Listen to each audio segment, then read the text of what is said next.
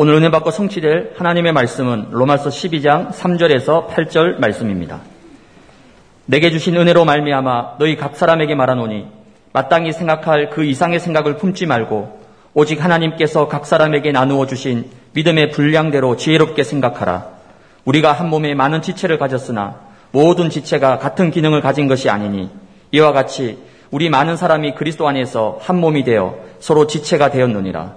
우리에게 주신 은혜대로 받은 은사가 각각 다르니 혹 예언이면 믿음의 분수대로 혹 섬기면 일이면 섬기는 일로 혹 가르치는 자면 가르치는 일로 혹 위로하는 자면 위로하는 일로 구제하는 자는 성실함으로 다스리는 자는 부지런함으로 긍휼을 베푸는 자는 즐거움으로 할 것이니라. 아멘. 신앙 고백합니다. 주는 그리스도시요 살아계신 하나님의 아들이십니다. 아멘. 오늘은 두분 인사하겠습니다. 첫 번째 남녀 전도회 한 달에 한 번씩 하는 이 남녀 전도회 다 참석합시다. 다시 한번 우리 해외 성도들 같이 더 서로 인사합시다. 우리는 영적 가족입니다. 이거 드리는 말씀 가지고 그리스도 안에서 한 몸 된 지체라는 제목으로 말씀을 드립니다. 로마서 말씀을 통해서 어, 우리가 신앙적으로 크게 두 가지 그렇게 질문에 대한 답을 얻을 수가 있습니다. 첫째는 어떻게 하면 구원을 받을까? 어떻게 하면 구원받는가? 또 하나는 구원받은 백성은 어떻게 이제 살아갈 것인가? 이 두 가지예요. 어, 사도 바울은 로마서 1장에서부터 11장까지 하나님의 말씀을 통해서 구원은 오직 하나님의 복음인 예수 그리스도를 통해서만 주어진다. 그래서 모든 종교는 구원이 없어요. 오직 예수 그리스도를 믿음으로만 구원이 있다. 그래서 많은 종교들이 모슬렘들이 기독교를 비방하는 것입니다. 너희들만 군이냐, 어? 우리만 군이다 하니까 비판하는 겁니다. 오직 예수 그리스도만 군이다. 하나님 말씀이에요. 이 이스라엘 백성들이요, 왜 이 바울이 이 말했냐? 생명 걸고 지키고 있던 이 율법, 율법 준수가 구원의 기준이 절대 아니다. 그 말이에요. 절대 아니다. 완전히 지금 구원 못 받은 못 받는 길로 가고 있는 거기에 생명 걸고 있는 이 이스라엘 백성들을 향해서 안타까운 마음으로 하는 고백이죠. 어, 구원이란 것은 오직 예수 그리스도의 십자가의 대속과 부활, 이 부활을 통해서 열린 구원의 문으로 구원의 길로 들어서야만 하나님 나라에 들어갈 수가 있다. 그것을 우리가 어떤 행위나 그것은 노력이 아니라 하나님의 절대 은혜고 오직 믿음으로만 주어지는 그런 다양한 하나님의 어, 은혜인 것을 각도로 여러 가지로 설명하고 있습니다. 그래서 오직 의인은 그래서 믿음으로만 살리라. 하나님께서 나에게 주신 말씀을 믿음으로만 그래 믿음으로만 그리고 로마서 12장부터는 구원받은 하나님의 자녀가 그러면 어떻게 살아야 하는지 이제 구원받았으니까 이제는 구원받은 자로서의 어떤 삶을 살아야 되는지 그에 대한 실천 문제, 실천 문제에 대해서 답을 주고 있습니다. 로마서 12장 시작하면서 사도 바울은 우리 몸을 하나님이 기뻐하시는 거룩한 산 제물로 드려라. 산 제물로 드려라. 이것이 실천의 대전제다 그랬어요. 첫째가 예배입니다. 거룩한 산 제물로 우리가 하나님의 기쁨이 되는 삶은 이 예배로부터 시작되는 것이다. 어떻게 하면 하나님을 기쁘시게 할 수 있느냐? 일주일이 시작되는 이 첫, 첫날에 하나님을 기쁘시게 하는 예배가 시작되어야 된다.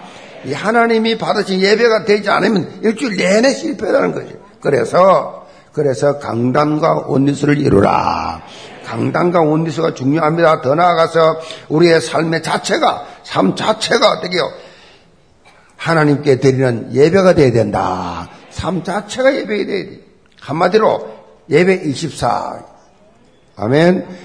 예배 24가 돼야 된다. 여러분, 예배는요, 우리 인생에 있어서 영적인 스프링 보드와 같다.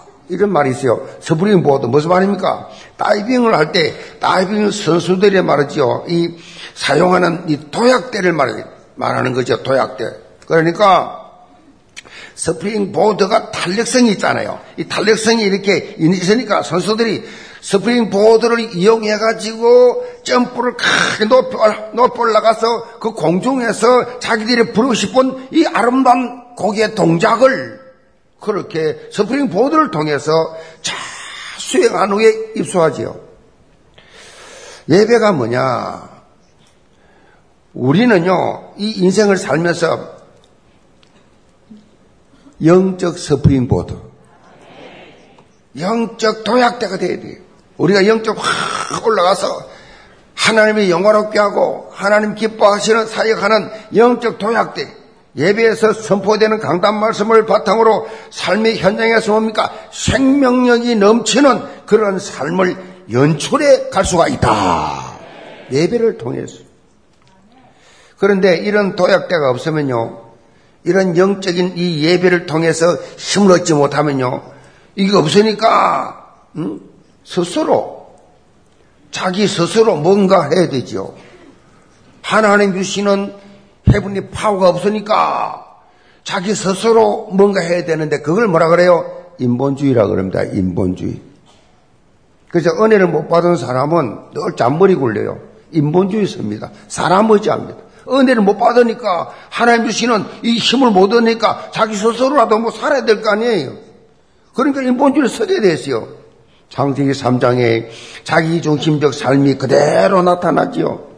예배를 드릴 때 성삼이 하나님이 주시는 보좌의 축복을 체험해야 되는데 예배를 드리면서 해분의 파워를 그렇게 느껴야 되는데 이 현장에 그래야 현장에 나가서 해분의 미션을 수행할 거 아닙니까? 하나님이 힘이 있어야지. 그래서 한마디로 딱 말하면 구원받은 하나님의 자녀는 예배로 다 끝난다. 예배 성공이냐 실패냐 예배 통해서 미션을 받느냐 못 받느냐 예배 통해서 치유되느냐 못 되느냐 여기서 끝나버려요. 예배가 다예요 사실은. 그 저는요 예배 드리는 자의 자세를 많이 봅니다. 예배 드릴 때 예배 드릴 때 은혜를 받고 있나 먹고 요즘 마스크를 써가 잘 모르겠습니다만은 예배 참석은 말할 것도 없고 예배에 참석하지 않은 사람 그럼 대화할 필요도 없어요. 그 영이 완전히 지금 죽어 있는데 그러니까 하나님을 떠나 있는데 예배 안 드린다. 그건 끝난 거지요. 그거는 나중에는 막 엄청난 하나님 징계 속에 돌아오겠지요. 군받기로 작정된 자라고 하면. 근데 예배를 드리는데 자기 중심적으로. 예배를 드리는데 말씀 속에 들어오지 못하고. 예배 드리는데 상처 속에서. 그냥 과거 속에서. 그냥 그에 묻혀있다 하면 뭐 실패하지요. 예배 실패한 사람은 뭔 대화합니까? 예배에 실패한 사람과 무슨 말이 되냐고 소통이 안 되지요. 포럼이 됩니까? 여러분, 영적 포럼 되면 그 사람 예배 성공한 사람이에요. 그래서 포럼 하라는 얘기, 포럼. 포럼 하시라고요. 내가 이, 이, 이, 라스트 천흥금하고 기도 받아 오는 분들, 가정에서 포럼 되냐? 그것부터 물어봅니다. 부부 포럼 하냐? 아, 포럼 거의 다 그래요. 포럼 매일 포, 매일 포럼 한다는 거예요. 포럼 되면 건강한 가정이죠. 그러니까 교인들 성도들도 마찬가지 모여가지고 장로는 장로끼리 권사는 권사끼리 집사는 집사끼리 모여가지고 서로 뭐 회장당 모인다 뭐 이렇게 우리 모두 모임 할 때마다 뭐가 돼야 되느냐 포럼이 돼 포럼이 영적 포럼 거기서 다 드러납니다. 사도 바울은 오늘 본문 통해서 이런 예배 성공을 플랫폼으로 한 삶을 말합니다. 프로 플랫폼으로 어떤 삶을 이제 살아야 되는지 예배 성공했다고 하면 구체적인 그러한 내용을 실천 내용을 여기 언급을 하고 있습니다. 우선적으로 교회 안에서 어떻게 생활해야 될 것이냐, 교회 안에서 생활을 어떻게 할 것이냐를 가르쳐 주고 있습니다. 사도 바울이 말하고자 하는 핵심은 뭐냐? 하나님께서 각 사람에게 주신 믿음의 분량대로 지혜롭게 생각하고 지혜롭게 행동하는 것이고 이렇게 행동을 할 때에 무엇보다도 서로가 그리스도 예수 안에서 한 몸 된 지체라는 사실을 분명히 알고 해야 된다. 한 몸 된 지체다, 우리는. 지체. 모든 성도들이 그리스도 안에서 원리수 이룰 때 교회 공동체가 힘을 얻지요. 흑암 문화, 그야말로 가득한 세상을 변화시키는 힘이 하나 될 때 교회에서 일어난다라는 것입니다. 오늘 본문 말씀 통해 예언교 모든 성도들은 예수 그리스도 안에 한 몸된 지체의식을 가지고 이삼칠 나라, 오천 종족, 보고 말하는 해븐드 미션을 실현해 나가는 지역들 되시기를 주임으로 축복합니다. 그럼 첫째로 모두가 필요한 존재입니다. 3절입니다. 내게 주신 은혜로 말미암아 너희 각 사람에게 말하노니 마땅히 생각할 그 이상의 생각을 품지 말고 오직 하나님께서 각 사람에게 나눠 주신 믿음의 분량대로 지혜롭게 생각하라. 사도 바울은 이 교회 안에서의 생활을 지혜롭게 하기 위해서 중요한 것이 하나님이 주신 은혜와 믿음의 분량을 따라서 하는 것이다. 은혜와 믿음의 분량이 다 달라요. 근데 분량대로 하는 것이다. 바울은 우선적으로 내게 주신 은혜로, 내게 주신 은혜로라는 표현을 사용하면서 하나님의 은혜에 대한 뭐요? 감사의식. 모든 신앙생활의 바탕에 깔려 있어야 할 것이 감사예요, 감사. 감사의식. 내게 주신 은혜로 이 감사하는 마음이거든요. 이 바울이 이 보낸 서신서 공통점을 보면요. 전부 뭐가 들어있냐? 은혜라는 단어가 들어있어요. 은혜, 은혜, 은혜라는 표현을 사용을 아주 많이 하고 즐겨 그렇게 사용했는데, 나, 나의 나된 것은 하나님의 은혜라 그랬죠. 하나님의 은혜라, 은혜 의식이요. 이 바울에게는 완전히 그 삶을 지배하는 원리였어요. 모든 것이 하나님의 은혜다. 은혜 의식이 지배하는 삶. 그래서 이 은혜 의식에서부터 사역이 시작돼야 돼요. 은혜 의식부터 신앙생활이 시작돼야 돼. 하나님 은혜를, 은혜를 받았기 때문에. 그런 사람은요, 특징이 있습니다. 은혜로 시작하는 사람은요, 흔들림이 없어요. 갈등이 없습니다. 시험이 없습니다. 일심전지 지속으로 사역을 할 수가 있어요. 이걸 성령의 사람이라, 성령 인도 받는 분이라, 우리가 신앙생활을 하면서 이래야 돼요. 내가 구원받은 것도 지금 내가 이 자리에 앉아서 예배할 수 있는 것도 전부 다 하나님의 은혜다. 이거를 인식하는 것에서부터 뭐요? 변화와 성장이 시작됩니다. 변화와 성장이. 바울은 이런 은혜 의식에 뿌리를 내린 사람의 특징을 한 가지 밝혔는데 그것은 마땅히 생각할 그 이상의 생각을 품지 말라 이랬어요. 생각할 그 이상의 생각 품지 마라. 이 말을 쉽게 말해서 주제 파악 좀 해라는 얘기예요.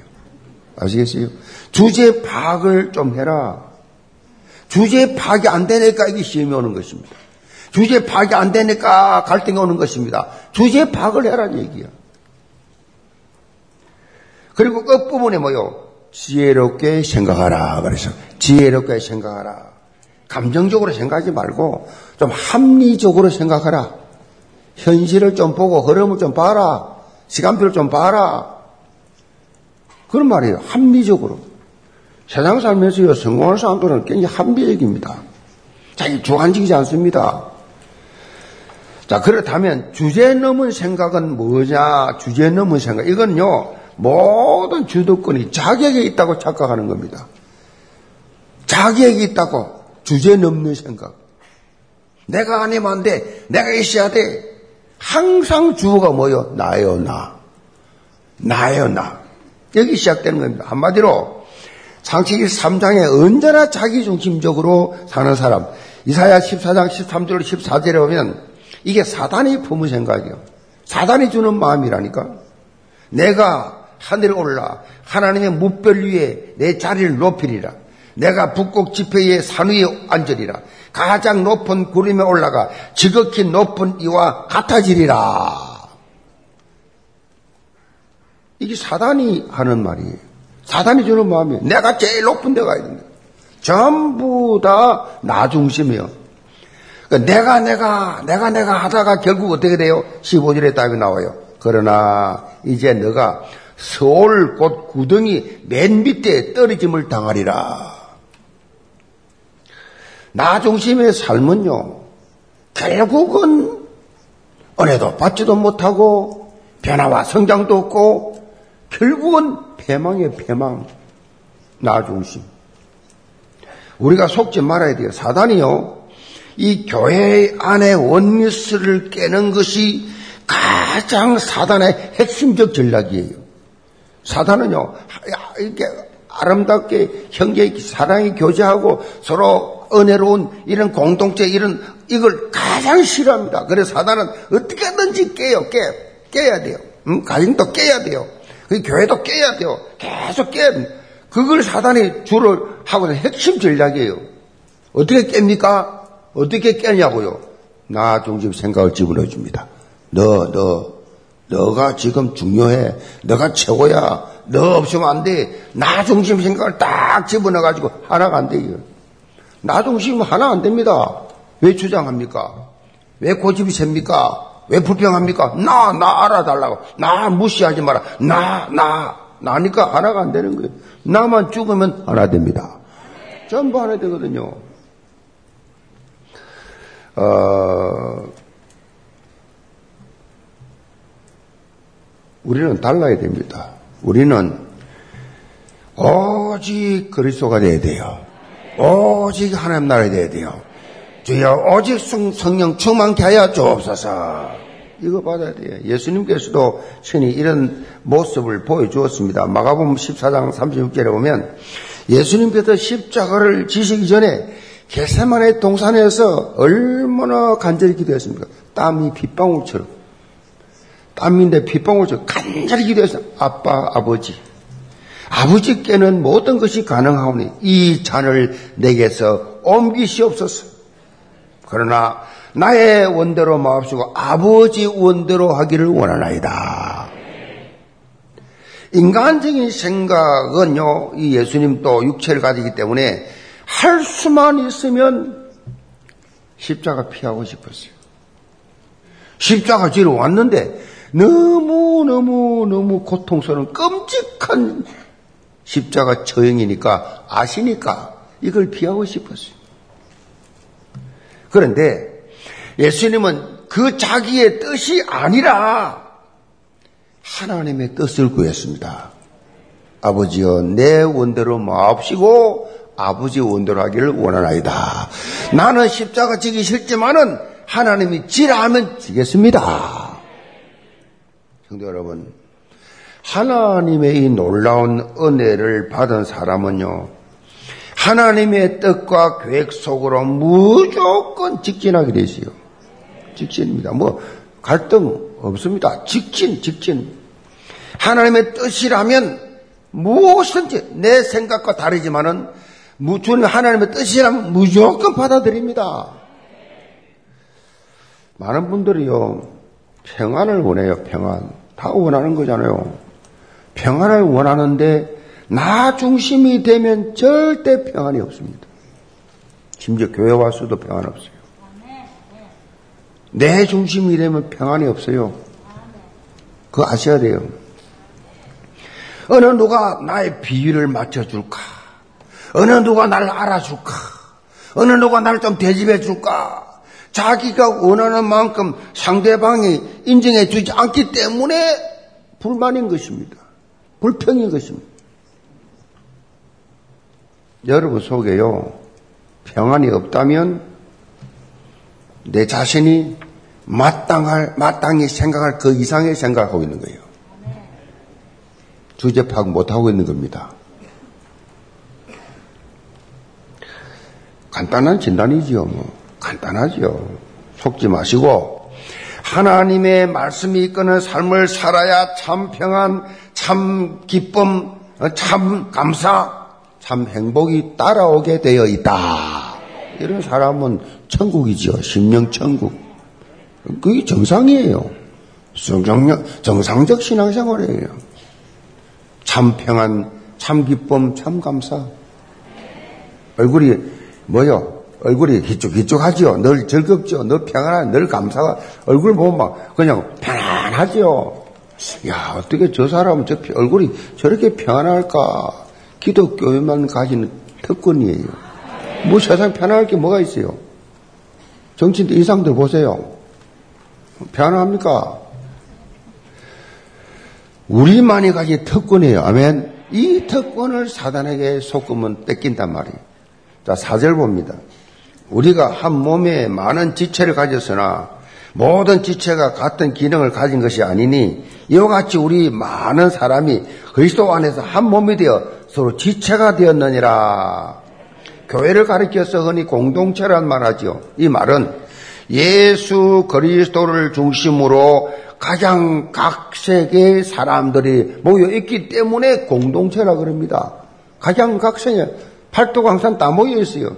바울은 본문에서 이렇게 교회의 각 구성원들은 예수 그리스도를 머리로 한 몸 된 존재라는 사실을 강조하면서 각 성도들은 다 지체다, 지체. 몸은 하나요. 지체는 많잖아요.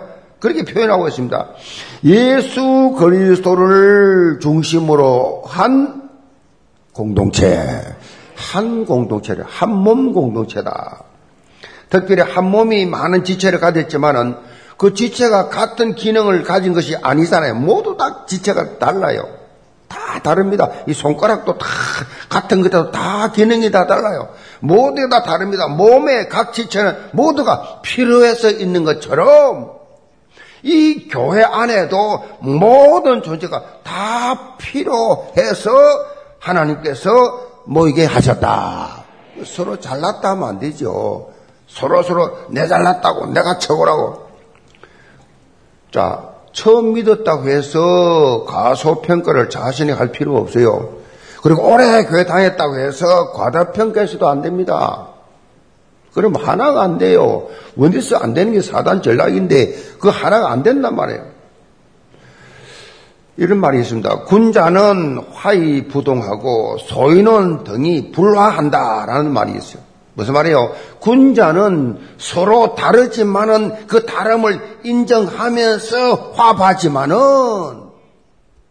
이 소인은 서로 같은 뜻 물이 뛰어 다니지만 하나가 되지 못한다 그런 뜻이에요. 아주 중요한 의미지요. 이 소인은요 문제 사건 앞에 이해관계에 따라서 불협화음이 일어나죠. 이해관계. 내, 내게 얼마 이익이 되냐, 안 되냐? 나를 얼마나 알아주냐, 안 알아주냐? 군자는 그렇지 않다는 얘기. 자, 우리의 삶이요, 군자같이 영적 큰자 되기 바랍니다. 영적인 큰 자가 되어야 돼. 서로 다름을 인정하고, 온리스를 이루는 삶을 살아야 된다. 단순히 인간적인 이런 의지로 이렇게 살 수는 없어요. 우리가 예수 그리스도 안에서 뭐야? 한 몸이다 그랬잖아요. 한 몸 된 지체, 이 의식을 가지고 있어야 가능해요. 자연스럽게 되어지는 응답을 맛볼 수 있다라는 거예요. 그래서 여기에 모든 성도들은요, 이런 한 몸 지체 의식을 가져야 돼. 한몸 지체 의식. 지체는 다 다르, 다르거든. 다른 걸 자꾸 틀린다면 안 돼요. 서로를 그래야 섬겨 세워가면서 이 교회가 존재하는 이유, 237 나라, 5천 종족 보고 말하는 본질적 미션을 감당하는 데서 중초적으로 서임받기를 제문으로 축복합니다. 두 번째로 각각 다른 은사입니다. 6절 봅니다. 우리에게 주신 은혜대로 받은 은사가 각각 다르니 혹 예언이면 믿음의 분수대로 혹 섬기는 일이면 섬기는 일로 혹 가르치는 자면 가르치는 일로 혹 위로하는 자면 위로하는 일로 구제하는 자는 성실함으로 다스리는 자는 부지런함으로 긍휼을 베푸는 자는 즐거움으로 할 것이니라. 바울은 성도들의 이 몸, 이 몸의 한 지체로 표현한 후에 그 지체들이 각각 다른 은사가 다 있지 않느냐라고 우리 밝히고 있습니다. 이 교회 안에는 많은 사람도 있지만 다 똑같은 일을 하는 게 아니. 하나님께서 우리에게 천편일률적으로 똑같이 만들지 않았어요. 각 사람마다 특성이 있고 체질이 있고 성격이 있고 분위기가 모든 게 다 문화가 달라요. 각각 다른 은사를 주었어요. 그래서 하나님이 일을 하도록 공동체를 이루게 하신 겁니다. 지금 메시지 흐름에 따라 표현한다고 하면 각자 각자에게 하나님이 해분이 탤런트를 주셨다. 탤런트를 다 각자 주셨어요. 바울은 예언, 섬기는 일, 가르치는 일, 위로하는 일, 구제하는 일, 다스리는 일, 긍휼을 베푸는 일 등등 다양한 은사를 나열하고 있습니다. 예언한다 이 말은 미래를 말한 것이 아니에요. 점치는 게 아니라고요. 말씀의 은사를 의미합니다. 하나님의 이 말씀을 다른 사람보다 잘 깨닫고 해석하고 잘 선포하는 은사를 받은 사람을 말해요. 주로 목회자들을 말하지요. 목회자들이 이런 은사를 받은 것이고 다락방을 은혜롭게 잘 인도해서 다락방 문이 자꾸 열리고 1다락방, 2다락방, 3다락방 말씀 잘 가르쳐 또 주일학교 랩런트 위원회 하면서 잘 가르쳐서 계속 자녀 랩런트들에게 언약을 잘 심어주면서 부흥된다. 그 사람이 바로 그런 은사를 예언의 은사를 받은 사람이다. 그런 말, 말씀이에요. 또 섬기는 자가 있는데 섬기는 자, 섬기는 자 저는요, 이 주차장, 뭐, 식당, 이 꽃꽂이, 이런 봉사하는 분들을 볼때 참 섬기는 은사 아무도 몰라요. 보지도 않아요. 누가 하는지도 잘 몰라요, 교인들은. 그런 거 하는 거 좋아하는 사람 없어요. 알아줘야 되고, 막 인정해줘야 되고, 뭐 표창장 줘야 되고, 뭐 이래야 하지. 아무도 안 알아주는데 왜 합니까? 그는 은혜 못 받은 사람이거든요. 정말로 여기서 말하는 섬기는 자들은 알아줘. 아주 상관없어요. 아는 게 더, 더 싫어. 그냥 내가 하나님의 바이기 때문에 내가 하는 거예요. 이 주차장, 식당, 꽃꽂이, 이런 분들 많이 있잖아요. 교사도 그렇고, 구역에도 그렇고, 지역에 사역한 사람 많이 있습니다. 특별히, 이 주차장은요, 우리의 민낯이 그 곳이라니 드러나는 현장이에요. 어? 한국 사람 얼마나 성기를 급해요. 조금만 지체가 되면 그냥 화를 참지 못해요. 저도요, 보통 때는 화를 안 내고 운전할 때 화가 많이 나요. 뭐 싹 끼어든다면 입에서 저 아니 차가 가야 되는데 이 신호 밖에 있는데 이 핸드폰 한다고 안 가.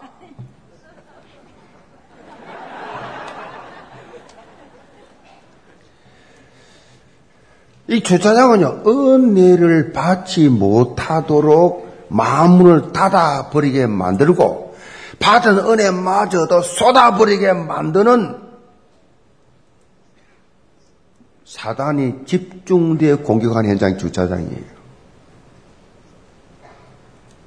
그런데 이런 현장이 어떻게 해서 은혜를 지키게 해주면서 영적 싸움을 싸우는 분들, 이 주차 봉사자들.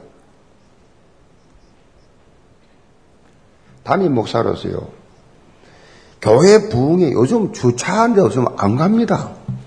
뭐, 여러분처럼 뭐, 은혜를 받고 핵심적으로 쓰임 받는 분들이 관계 없는데, 교회 갈까 말까 하는 분들이 억지로 왔는데 주차 현장이 없다. 그 돌아가듯이 안 옵니다, 다음에는.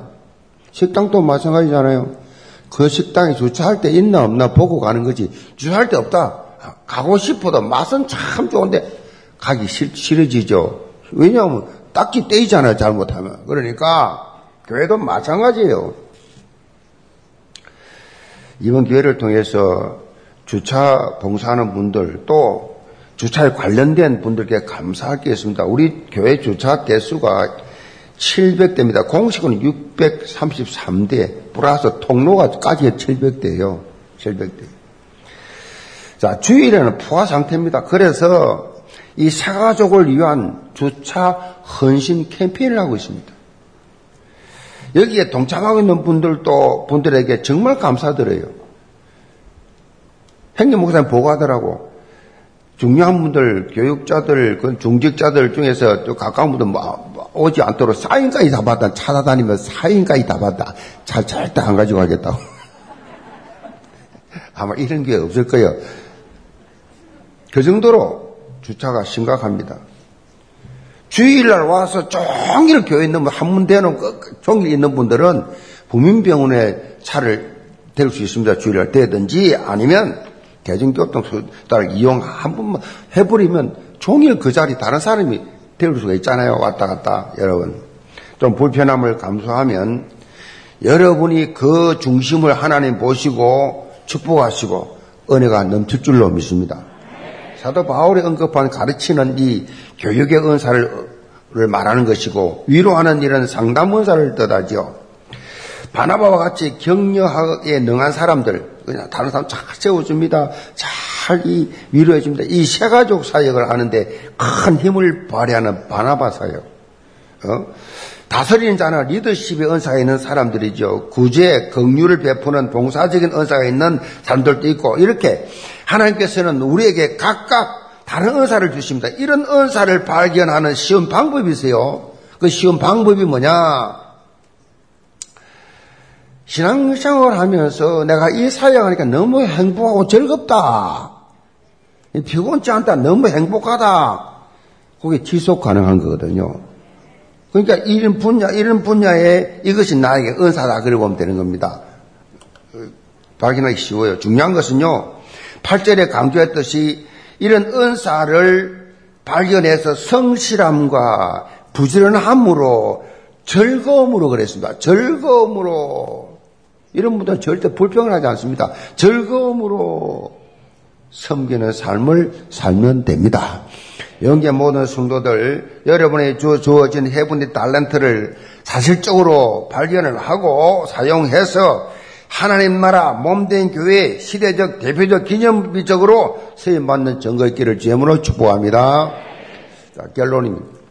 지난 주간에 우리나라 스포츠사에 한 페이지를 장식하는 놀라운 일이 있었지요. 세계 축구하면 영국 이 프리미어 이 리그의 최고로 영국 프리미어가 최고예요. 근데 여기에서 우리나라 손흥민 이 선수가 득점왕에 올랐다. 대통령도 축하를 해줄 정도로 이 어마어마한 사건이에요. 아시아 선수로서는 최초로 유럽 5대 리그에서 득점왕에 올랐다. 놀라운 일이지요. 원래 손흥민 선수가 살라라고 하는 리버풀 선수에게 한 골 뒤져 있었어요. 그런데 마지막 경기에 두 골을 넣었고 살라도 한 골 넣어서 공동 득점왕에 올랐는데 살라는 23골 중에서 페널티 킥이 5골 나 있어요. 그러니까 손흥민 선수는 전부 다 지힘으로 지가 이 그야말로 필드 골이에요. 25골. 차원이 틀립니다. 손흥민은 훨씬 인정을 받습니다. 손흥민은 한, 한 골도 페널티킥 없어요. 자기, 자기가 직접 다 넣은 거예요. 사실 마지막 경기를 앞두고 손흥민이 부담이 컸지요. 소속되면 이 토트넘이 유럽 이 챔피언 리그에 진출을 하기 위해서는 꼭 이겨야 될 게임이었어요. 이 손흥민도 득점왕에 도전하는 마지막 경기였어요. 이 손흥민 선수는 부담감이 많았어요. 그래서 상대 골키퍼도 잘했지만은 제가 볼 때 이게 막 결정적인 골을 평소 때 넣어야 되는데 엄청 다리에 힘이 들어간 것 같아. 그러니까 이걸 결정적인 순간을 몇 번 놓쳐버렸어요. 그래서 오늘은 자신의 날이 아니라고 생각하면서 득점왕 생각도 내려놨다라고 말했어요. 그 순간에. 그런데 토트넘 이 선수들이 말이지요. 계속해서 동기부여를 주었습니다. 어떻게 해서든지 손흥민 득점왕을 하기 위해서 계속해서 다 노력을 했어요. 그 결과 어, 후반 25분에 교체된 모우라라는 선수가 기가 막힌 원터치 패스를 해줬는데 그것이 첫 번째 골로 연결되고 그것이 기폭작에다가 실이 나가지고 5분 후에 결정적인 마지막 두 번째 골을 넣었잖아요. 결국 득점왕에 올랐는데 사실 모라 선수는요 원터치 패스를 하는 친구가 아니에요. 드리블로 치고 들어가서 슛하는 게 그 하는 걸로 유명한 선수예요. 그런데 교체되면서 손흥민 선수에게 이렇게 말했습니다. 걱정하지 마. 내가 도와주겠다. 이 말을 직접 한 거예요. 들어가면서, 교체되면서. 들어가자마자 결정적 패스를 해준 거예요. 비단 모라뿐만 아니라 토트넘 이 선수 전체가 다 완전히 원리스가 돼가지고 이거 사실 프로 세계에서 있을 수 없는 거거든요. 원리스가 돼가지고 손흥민을 득점방으로 씌우려고 엄청 노력했어요. 막 그냥 갖다 대죠 손흥민에게. 나라가 다 다른데 연봉이 다 다르고 처이랑 경쟁 상대들인데 그렇게 밀어준 겁니다. 그 감독도 그랬어요. 손흥민을 득점망으로 만들어준 모든 선수들께 감사한다 그랬어요. 모든 선수들이 다 밀어줬어요. 결과적으로 토트넘 또 유럽 챔피언리그에 진출하게 되고 손흥민 또 득점왕에 오르는 두 마리 토끼 다 잡아버린 거예요. 제가 왜 말씀드립니까? 신앙생활을 하면서요, 우리의 모습이 이래야 된다는 것입니다. 우리 모습이. 응? 교회가 나아가는 방향에 완전 되어서 움직이는 이런 모습. 창치 3장의 자기 중심 생각에서 완전히 탈피했어. 교회 안에 한 몸된 지체로서 어떻게든 서로 세워져고 인정하고 칭찬하고 일하고 격려하는 이런 모습들이 영혼 공동체에 흘러 넘칠 때 우리에게 주어진 237 5천적 복음화가 가능하다. 이런 미션 실현을 원디스 안 되는데 어떻게 할 거예요? 하나님 음성으로 들으시기 바랍니다. 뭐 지금까지 우리 교회가 그랬어요. 지금까지 우리 교회 모습이 이랬습니다. 모든 다 밀어주고 도와주고 세워주고 인정해주고 그니 뭐 태영아부터 시작해서 뭐 당회까지 전체가 다 어? 이거 장로회도 보면 뭐 이거 서로 원디스 되어서 같이 교제하고 같이 등산하고 같이 운동하고 모든 교육자들과 모든 우리 장로님들 모여서 같이 또 스카이 라운지 또 같이 식사하고 또 교제하고 모이는 곳마다 서로 채워주고 인정해주고 지금까지 그래 왔어요. 앞으로 더 영적 흐름을 가지고 어떤 환경 상호 속에서도 언약적 도전을 이어가면서 기어이 이 사단과의 싸움에서 원리스 깨려고 하는 이 사단과 싸움에서 이기고 2, 3, 7 나라 5천 종족 봉마의 주역 2, 3, 7 치유 서밋으로 당당히 서시기를 점으로 축복합니다. 기도합시다. 아버지 하나님 우리 영계 공동체를 채워주신 것을 감사합니다. 그리스도 안에서 한 몸 된 이 지체로서 모두가 필요한 존재, 각각 다른 은사를 인정하고 하나님께서 주시는 이 복음 중심으로 모두 다 하나 되어져서 지역민족, 세계살이는 2, 3, 7, 5천조 살이는 주역계로, 플랫폼계로 사용하여 주옵소서. 예, 소신 받들어 기도합니다. 아멘.